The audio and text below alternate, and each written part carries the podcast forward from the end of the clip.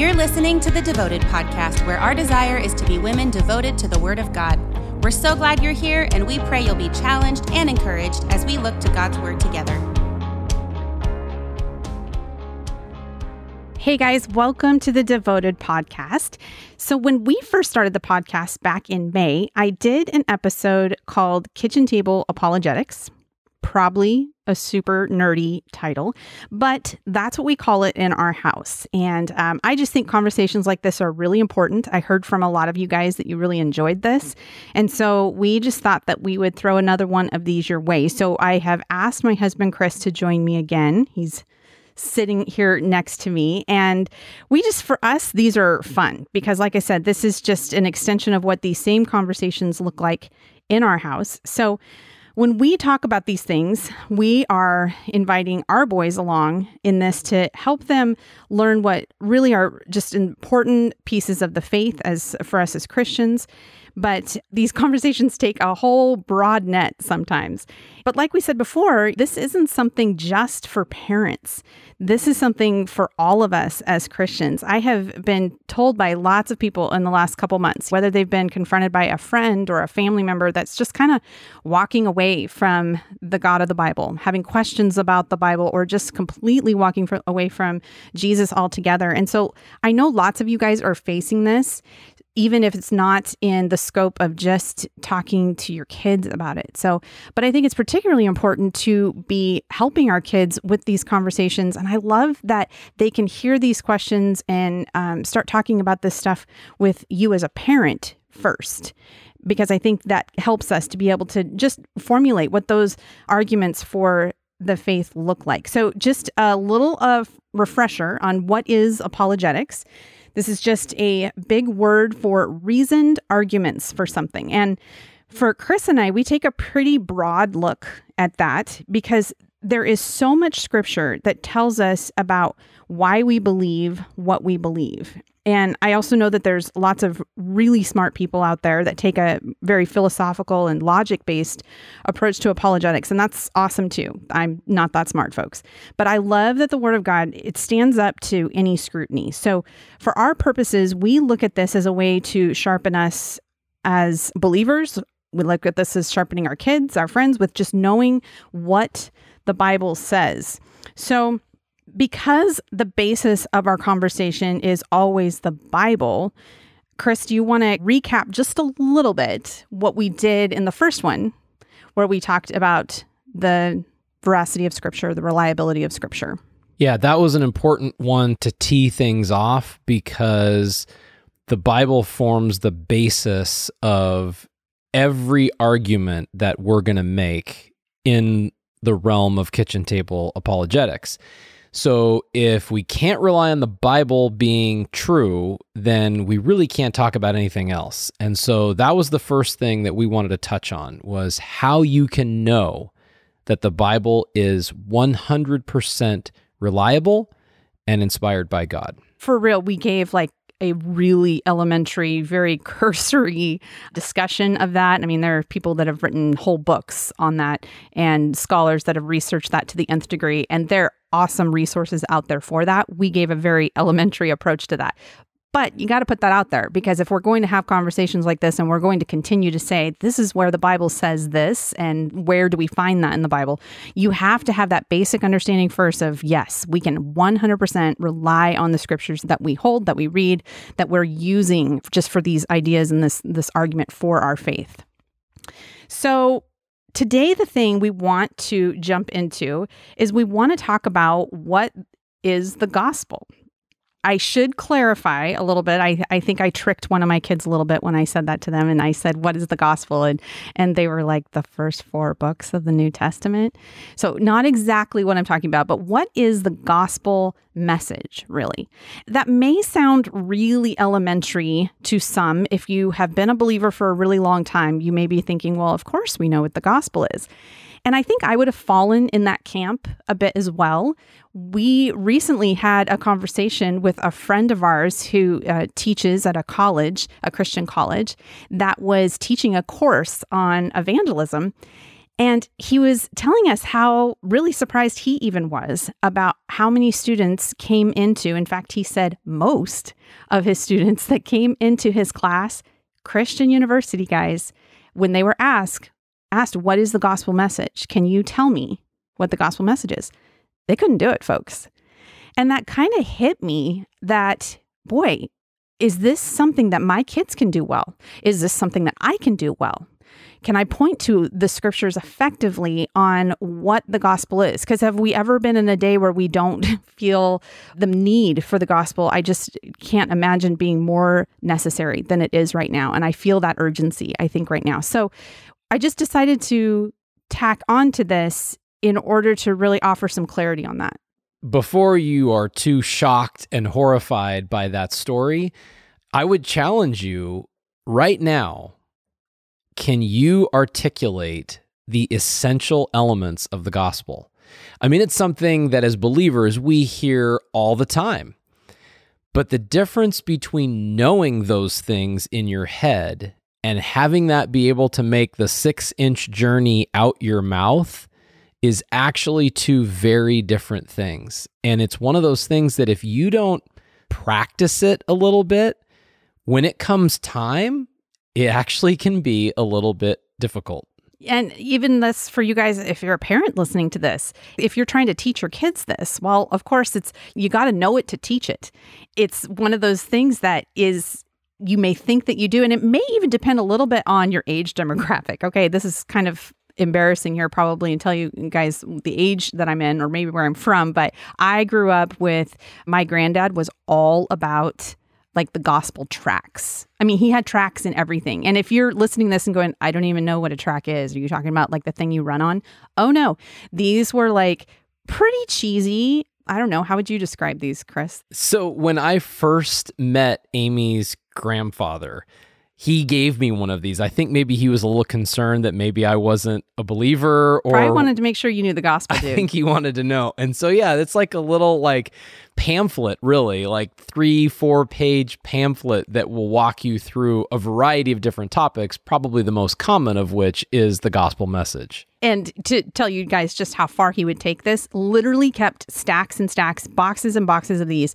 And whenever he would pay his bills, they would write the check for the bill and they'd stick a tract in there. Oh, yeah. So tracts were a big deal growing up. I knew what the, I just had seen all these little cheesy comics and stuff that were written to try to explain the gospel message. Now, I don't want to downplay that because at the same time, those were used in a very valuable tool in the 70s and in different times during the church's history. And I think there has been a lot of good that's come from that. And perhaps even then, it might have been a little bit easier for some of those people and those Christians and kids and all that to be able to answer that question what is the gospel message? Because they might have seen it in a little tract somewhere that might have have registered to them. So that's kind of why we wanted to do this because I was just it just hit me funny that there would be Christians that have been in the church for years and years and years and perhaps can't really articulate what the gospel message is effectively. So, for any believer, but also especially for a mom or a dad, that's something that this is a good conversation with your kids. So, in thinking through what are the essential elements of the gospel, it was interesting as we were preparing for this and asking our kids some questions and reading a few things. The element that I think gets left out most often or glossed over or minimized is the element of sin. Yes. Man's sin and the concept of hell. And I think that that is very indicative of the place that we are in Christianity in this country and in this world, as well as just in general man's state today. We don't want to talk about sin. We don't want to acknowledge that it exists or that it's real or that it's a problem. But you cannot have the gospel message without the concept of sin. And you have to be so aware of how tricky the enemy is being with this right now. Because if he can convince you that the sins that you're doing, the sins that I'm doing aren't that big a deal. Or even in some Christian circles, we even see uh, very much a redefinition of what is sin and just basically taking things that the Bible calls sin and us saying, nope, that's not going to be sin to me. But when you have that happening, boy, that's a win for the enemy because if he can convince you that your sin's not really that bad, that these passages that we're going to look at some central ones about that all have sinned, that the wages of sin is death, we're going to read those. If he can convince you that that's just really like your sin's not really that bad, man, he's right there. Huge victory for him because then he's able to also make you feel like you don't need the solution so badly. And so I think that is a little bit why this gospel message feels like it's getting diluted a little bit because we first haven't really acknowledged the fact of our sin in the first place.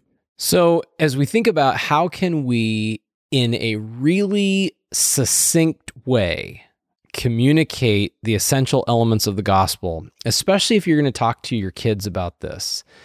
I kind of challenged myself to say, okay, l- let me write out some thoughts about this. And then I just kind of kept paring it down. I kept crossing things out, I kept rewriting things with the goal of trying to get it as brief as possible.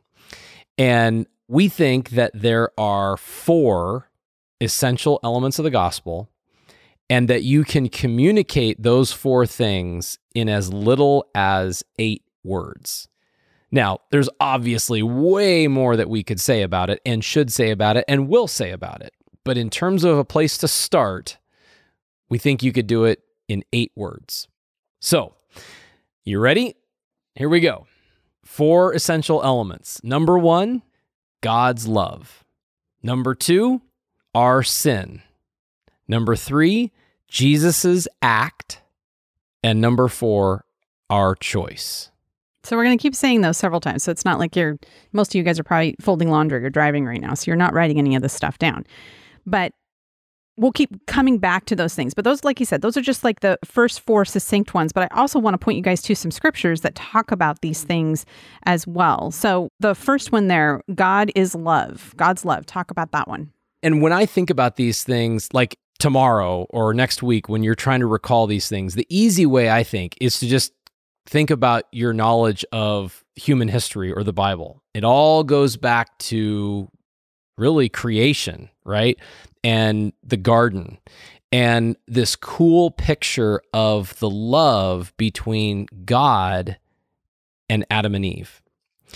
And the picture I have in my head is is God creates the animals and then he brings them to Adam to see what he would name them. The picture there is a fatherly picture that I have in my head with my boys and how I would do things with them and I'd, I'd, show them something just to see what they would do, just to see how they would react. And that's kind of the picture I have that God was doing with Adam. So God loves us. And ultimately, just like that picture in the garden, he created us to have a close love relationship with him.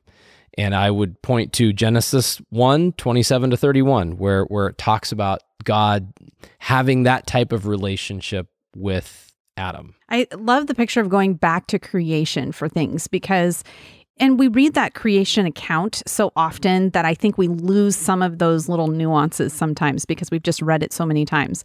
But that is kind of a neat picture if you think about it of how God was relating to Adam there in the garden.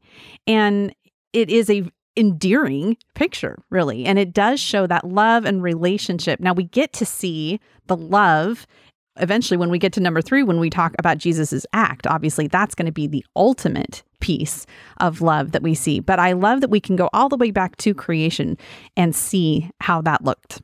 Now unfortunately at least in my bible man made it less than a page and we get to the number 2 thing of our sin. Maybe you've heard before, any notion of love requires choice. Because if I do not give the other party a choice, then there really can't be love. Now I'm coercing or forcing.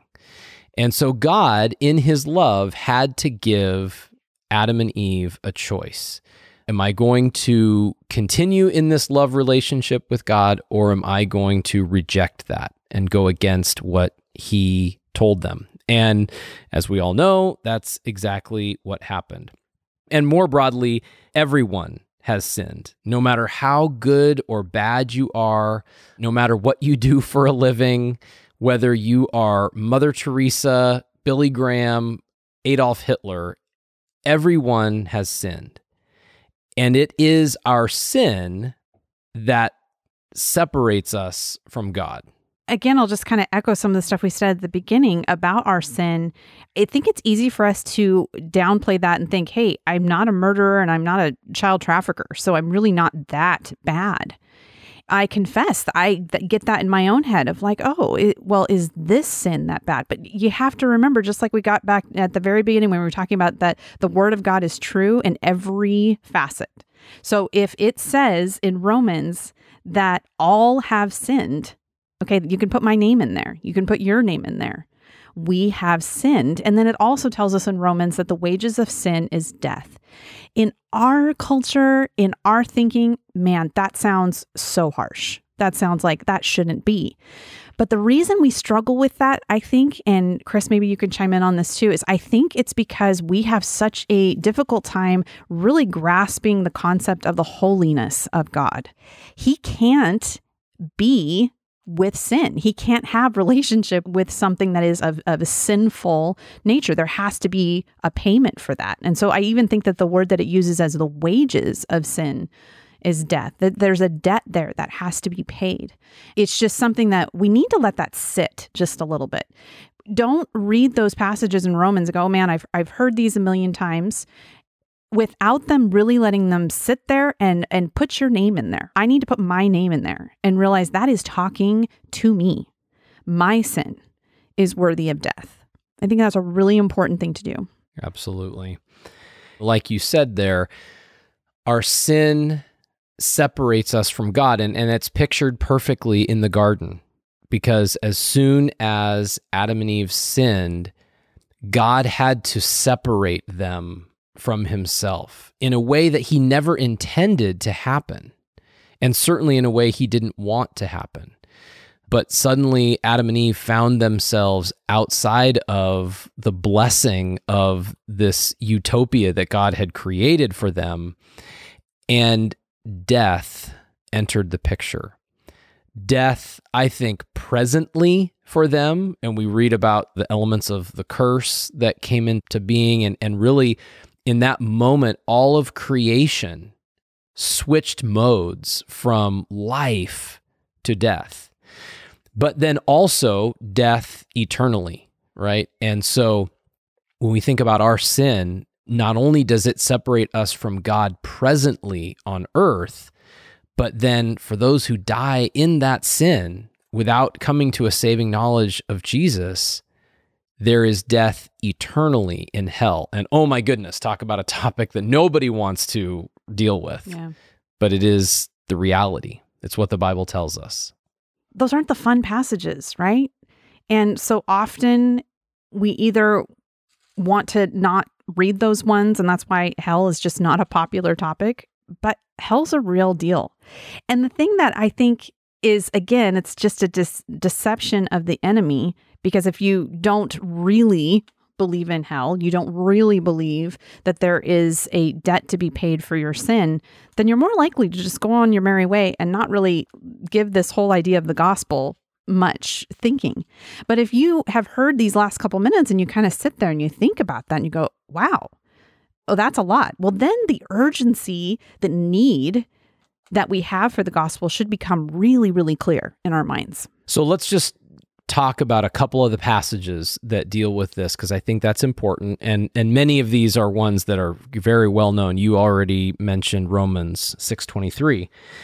Uh, but let's let's start at Isaiah 59, classic passage here, verse 1 and 2, which says, "Surely the arm of the Lord is not too short to save, nor his ear too dull to hear, but your iniquities, or you could read sin, have separated you from your God. Your sins have hidden his face from you. I think another one that specifically kind of talks about the scary topic of hell is found right at the end of the Bible. in Revelation 20, verse 15, which says, If anyone's name was not found written in the book of life, he was thrown into the lake of fire. So, see, haven't we thrown all of these super feel good passages at you? But the thing again is, is like we talked about in the first apologetics when we did, all scripture is true. So you can't just take the verses that you just really like to hang on to and then pretend some of these other ones don't exist. Whether we like them, whether that they make us feel good or not, guys, they're equally true. So you can't put yourself, your own intellect above God. We have to be submitted to the words of scripture here. And so those are some big, scary passages there. So we want to really take them seriously. And when it comes to communicating the gospel message to someone, you're doing it a disservice if you sort of skip over or gloss over this part. Because the reality is, the Lord has put inside of us a conscience. He has given us something that knows we are sinful. Now, the world puts all kinds of coverings over that and layers to anesthetize our mind from the realities of it. But deep down inside of every human being, they know they are sinful. And if you don't address that when you're communicating the gospel message to a non believer, you are missing out on that black backdrop upon which the amazing message of who Jesus is and what he did brings that stark contrast. It's like how our pastor likes to give the analogy or the picture of if you go and you buy a diamond from a jeweler, they always put it against this lovely black piece of velvet. But it's something dark. It's it's it's black because the diamond, and we can just look at that as that's the good part, right? It shines so much more clearly when it is contrasted against the dark of that black backdrop. And so, while no, I'm not suggesting that you want to sit someone down and just scare them to death. That's not what we're saying. But at the same time, you just can't ignore that part. And culturally, sadly, that's really what we've done. We've kind of ignored the part that there is sin and that there really is a problem we got to deal with. But like Chris said, that is something that we know that our kids, when they were little and they had done something they were not supposed to do and they were going to have discipline for it, I remember at times we would, as parents, it's never super fun to discipline. So you're not loving that opportunity. But the interesting thing for us, especially when I think of our first and your new parents, you have zero idea what you're doing. But what was so cool was to see the process that our kids went through when they were disciplined. And then we'd always pray with them at the end. And you could just almost see that reconciliation that they needed. They needed it between Chris and I for disobeying or whatever the issue had been, but they needed it between them and the Lord as well. And modeling that type of behavior for the kids, showing them, praying with them, even really before they understood necessarily what that meant. But if you're a parent, you've probably seen this in your kids. If you've done this and you you've walked them through when they have done something wrong and there has been consequences for it and then you bring them back in and you pray with them, there is a joy that's there after that interaction that you've had with them. So we know when we're at the littlest age possible, we know that there's sin in us if we're honest with ourselves. We try not to be sometimes, but we know it's there. So we talked about God's love number one, our sin, number two. And I love how those two things they flow logically right we talked about how in order for there to be true love there has to be freedom of choice right god had to give adam and eve the freedom to choose to follow him or to disobey him and just like our sin naturally follows god's love Jesus's act, number three, follows very naturally from our sin because if you take away the aspect of sin, then Jesus's death on the cross seems pointless. But it's clear in the Bible that there is the requirement for blood as a sacrifice for sin. And so, naturally, coming out of our sin is the need for atonement, the need for sacrifice to cover over our sin. And so Jesus' act is then the third essential element of the gospel. And really, it starts again with God's love for humanity being so great that he desired that close love relationship with us and therefore sent his son, Jesus, to the earth to make it possible for us to be close with God once again. And I love how Romans 5 8, it speaks to God's love that was in the first one, but then also Jesus' act. Because in, in Romans 5 8, it says, But God demonstrates his own love for us in that while we were still sinners, Christ died for us. After you had done talking about the sin and the issues that we have, that we need to be honest, that yes, there is sin, reflecting back to that first part of the love that God has for us, that is then represented in what Jesus' act was for us of dying on the cross for that sin, the blood atonement that was necessary. Again, I know you could be saying things to a friend or to your your kids even that they're like, "Well, that just sounds weird and why is blood necessary?" Whether we want to get on board with if it makes sense in our minds or not doesn't necessarily that doesn't change whether it's true or not. And when it comes to this message of the gospel and you're literally talking about your eternal soul, it's not something you want to get wrong. I think another classic passage for this step, for this essential element, is probably the most famous passage in all of the Bible and one that everyone's heard and probably seen at football games and basketball games, John 3:16, which clearly shows us God the Father's role in the plan of salvation and Jesus, the Son's role in the plan of salvation. And I think it's important to kind of carry this forward and say Jesus willingly came to earth as a man and lived a perfect, sinless life, which qualified him then to be a sacrifice for our sin. Died on the cross, taking the punishment for our sin that Romans talked about rose from the dead three days later, and now is the only way for us to be saved from hell and made right with God. There's a lot of doctrine tied up in those couple of sentences there, but the essential element here is Jesus' act. We'll go back to Isaiah. Isaiah 53, verse 5 says, He was pierced for our transgressions, He was crushed for our iniquities. The punishment that brought us peace was upon Him, and by His wounds we are healed. Okay, so now let's let's pull a passage that deals with the resurrection, and we'll look at Matthew 28 verses 5 and 6. So this is there in the garden at the tomb, and the angel says to Mary and Mary, Do not be afraid, for I know that you are looking for Jesus, who was crucified. He is not here, he has risen just as he said.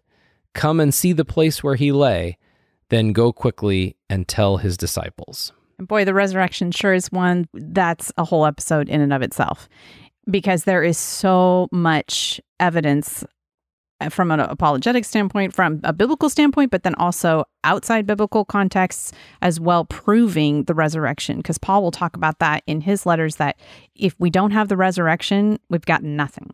But Jesus actually, he rose from the grave. He did exactly what he said he was going to do, which is no one else can say that. That is the element that's missing is you have to have the resurrection. Yeah, and I think that's an important thing. You know, we said in there that because Jesus rose from the dead, conquered the grave, conquered our sin, he is the only way for us to be saved from hell and made right with God. And I think a passage that we could point to there would be John 14, verse 6, where it says, Jesus answered, I am the way and the truth and the life. No one comes to the Father except through me. And man, do I love the simplicity of that one because this is one, uh, particularly in our culture, that people just don't want to grasp onto because they want there to be all kinds of whatever is your truth, whatever is my truth. It's all good. You find your own truth. That completely contradicts itself. You cannot have that. That doesn't make any sense whatsoever. And yet they still say it and it makes it sound super smart. And so then people just nod their heads and go along with it. Why? Because it feels good. We have appealed to our feeling and our emotion of what we want for that. But that is not true. It doesn't matter how badly we want that to be or how much better that might feel to you. It's not true. And so I love the simplicity of John 14 telling us that he is the way, the truth, and the life. I mean, period. It should clear out all the questions of what we think might be a better option. Nope, it's not a better option. Yeah, and it is true that Jesus is the only way. There's not multiple paths, there's not multiple options. And that's another way in which the world tries to spin out from underneath the message of the gospel by making it possible for lots of people to find lots of different ways to encounter their own truth and discover the, the hero within or whatever. But ultimately, the Bible is crystal clear here. There is only one way.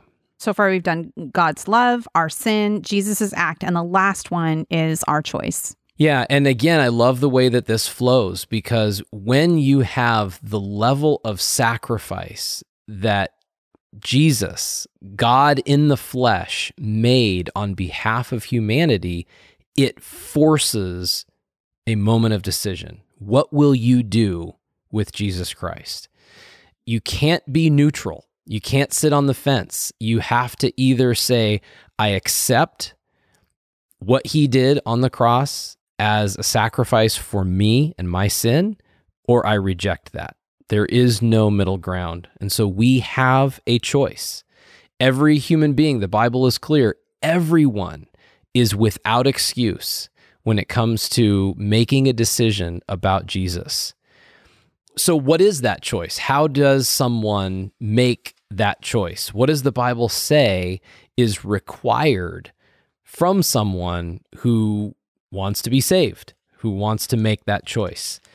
And at Athey, Romans 10, 9 and 10 gets quoted almost every single service, which I love because it puts it so simply, so succinctly but I think it's worth reading again. So, so here's Romans 10, 9 and 10, which says, If you confess with your mouth Jesus is Lord and believe in your heart that God raised him from the dead, you will be saved. For it is with your heart that you believe and are justified, and it is with your mouth that you confess and are saved. And if you are someone that's trying to break this down for somebody younger, one of your kids or something like that, boy, if you can just break that verse down, you've got the gospel. That verse is the gospel message. As we have been discussing this, like I told you, we, we cast a pretty wide net over we what we consider apologetics discussions, just arguments for something. In this case, that's where those four things fall in with kind of explaining and pointing to the scriptures on why. What does the Bible say about the gospel? What does the what does the Bible say about our sin? And so we feel like those are good conversations as well and, and is just good for us as Christians to know. But that verse right there, that one is huge. If you don't have that one memorized, memorize that. If you're teaching your kids, have them memorize that verse. And even I would go so far as whether it's a friend or a family member, if there's a way you can tuck that verse in there and let that be just a little bit of a pebble in their shoe even if they're not ready to fully accept that but let let the lord work on them that verse has all just breaks it all down right there and I love what Paul talks about here. So if you kind of break it down and think about this, first of all, there are two actions, I guess you could say, on the part of the professing Christian. One is an outward act, and the other is an inward act, right? One is belief, it's faith that's not something you can see, it's not something you can touch. It's a deeply spiritual and personal act. But then the other one is outward, it's confession with the mouth. And then I think it's cool what the things are that he associates with those two acts. So, what is it that we're supposed to confess with our mouth? It's that Jesus is Lord, not he was a good teacher, not he was an important historical figure, But Jesus is Lord, a declaration of his lordship, not only in history, his role, that he wasn't just a man, but that he was God, but also personally. He is the one in charge of my life. And I am declaring that with my mouth. And then belief in the heart. What is the belief that we have to have? Man, it's the thing that gets challenged all the time by the secular world, which is the resurrection. I mean, you go back to the the Gospels, and I mean, it's the thing that was so scandalous, and it's the thing that the apostles spent the entire book of Acts giving their lives to say this really did happen. So the element of faith here, you got to believe in the resurrection. That's got to be there. So, what does this look like practically for you guys? Okay, so that we've given four things, and maybe that you're like, yeah, I've already forgotten those four things. All good. But God's love, our sin, Jesus's act, our choice. But then again, we want to be making sure that we understand what these things mean. And so that's why we've, this last half hour, we've been going through some of those verses so that you can kind of internalize and really look some of those scriptures up and really do your own study on this. So you are able to articulate the gospel really well. So I think that's really important. But we want to give just a little example if you are a parent and talking to kids about this on maybe how that conversation can go just a little bit. Yeah. So, in my way, when you're talking to kids, you're oftentimes going to get a wide range of answers. And depending on how much of a talker they are, they might ramble on and on and on, or you might get precious few words. But what I would like to think of is when when I'm talking to my kids, I really want to hear come out of their mouth when it comes time to talk about the gospel message, what's the bad news and what's the good news? What's the bad news? The bad news is sin and hell means eternal death for those who reject Jesus. And just even giving them that reminder, that concept, you're a sinner. Mom and dad, we're sinners. But let that word even be a normal word. Like I said, it's just so not discussed. We really want to just ignore the entire concept of sin in our culture. We do not want to be raising kids that don't have a healthy understanding that they're sinners. So that's the bad news. What's the good news? Well, the good news is Jesus' death and resurrection means eternal life for those who believe. And that is an easy one, right? But you need that. We need both pieces so much. You have to see your need. You have to see that there is sin, that we are sinners, that there is an actual consequence, an actual place called hell. And then so quickly we get to follow it up because Jesus is so good to be able to give us the good news right after that.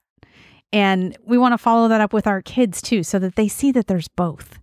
I love that even in the way our responses can be, there's good news, but there's bad news.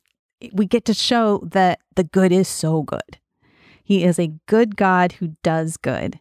And I think that that is something that is permeated in the gospel. We're reminded over and over as we talk to people about the gospel that he is good. He is a good God. So I challenge you guys at your kitchen table the next time you're sitting around there as a family, throw it out and just say, hey, everybody, let's see if we can name the four essential elements of the gospel message. Let your kids throw out their ideas, and as they have them, if you want to be a nerd, grab a whiteboard or grab a piece of paper or, or whatever, write them down. And eventually, I bet you, as a family, you guys will be able to get to all four of them. But being able to kind of succinctly put it up there for them to see, to understand God's love, our sin, Jesus's act, our choice. And then really you can kind of expound on that by saying, hey, everybody, what's the bad news and what's the good news? I think it's a great way to equip your kids and really yourself to be able to give a reason for the hope that you have within you. So, in case you caught that little reference to the whiteboard, we may or may not have done that. Don't tell them about that. We we are that level of nerd, folks. We really are.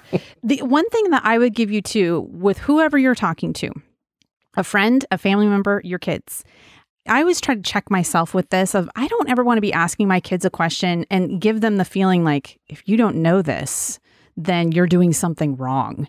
Or I can't believe you don't know this. You've been a Christian for so long, or you've been going to church, or what. We just want to really always check our tone, our heart with that.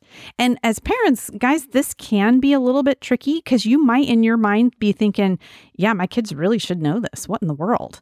But check that before because I know Chris and I caught ourselves yeah. with that too because we were like, man, we really feel like our kids need to know this. But there's a wide range of ages and different things that might be appropriate at different ages. I would also say this is probably not a one time conversation. This is a good thing to talk about often because just to bring us back into why we want to do this personally we need this. We need these reminders. It's just a funny thing with how repetition works. You just, after saying it over and over, you just get used to it. You know it so well. And I don't want to mean repeating things in the way where they, they just don't take their effectiveness as much but there is just reward to ha- going over something many times so that you it's just really firm in your mind and you understand those concepts. So personally we need this. I needed this. I needed to do this study and, and go through these things. And these are really good scriptures to go back over. If nothing else just to enrich your own personal study on how good god is. I think this is a very important and timely topic that we address and be equipped to communicate our faith because of the times that we're living in. In this COVID 19 day and age where, man, non believers are terrified of the possibility of death. And it's funny, our pastor will talk about how, as a believer, our death is the very best day on earth for us because it's when we get to enter into the presence of God. But for the non believer, it is the end of the line. It, the, their death is the entrance into an eternity of torment. And you look around our world, there's so much hopelessness there's so much despair. And I think about 1 Peter 3:15, which says, "Always be prepared to give an answer to everyone who asks you to give the reason for the hope that you have." And I love just ending even on that verse right there, guys, because I hope this conversation gives you a good balance of that good and bad news. Because, yeah, we do need to, like we said, we got to acknowledge the bad news, but that verse right there, that's the good news. And what we really want is we want our countenance, even as you're going to the grocery store or with your neighbors or with your kids or friends, family members. We want that countenance to be showing the hope that we have. And that hope is found right here in this gospel message. It is truly the only hope that we have. Thank you guys for joining us for another one of these. And we may sprinkle a few more of these out throughout the podcast lineup. If you've got a specific one that you would like us to do, send us an email at devotedpodcast at atheycreek.com and we can look at that and maybe do that at a future episode. So thanks for joining us and have a great week. Thank you for tuning in to the Devoted Podcast. We are a ministry of Athey Creek Christian Fellowship in West Linn, Oregon. For more resources, or if you need prayer or encouragement, send us an email at devotedpodcast at atheycreek.com.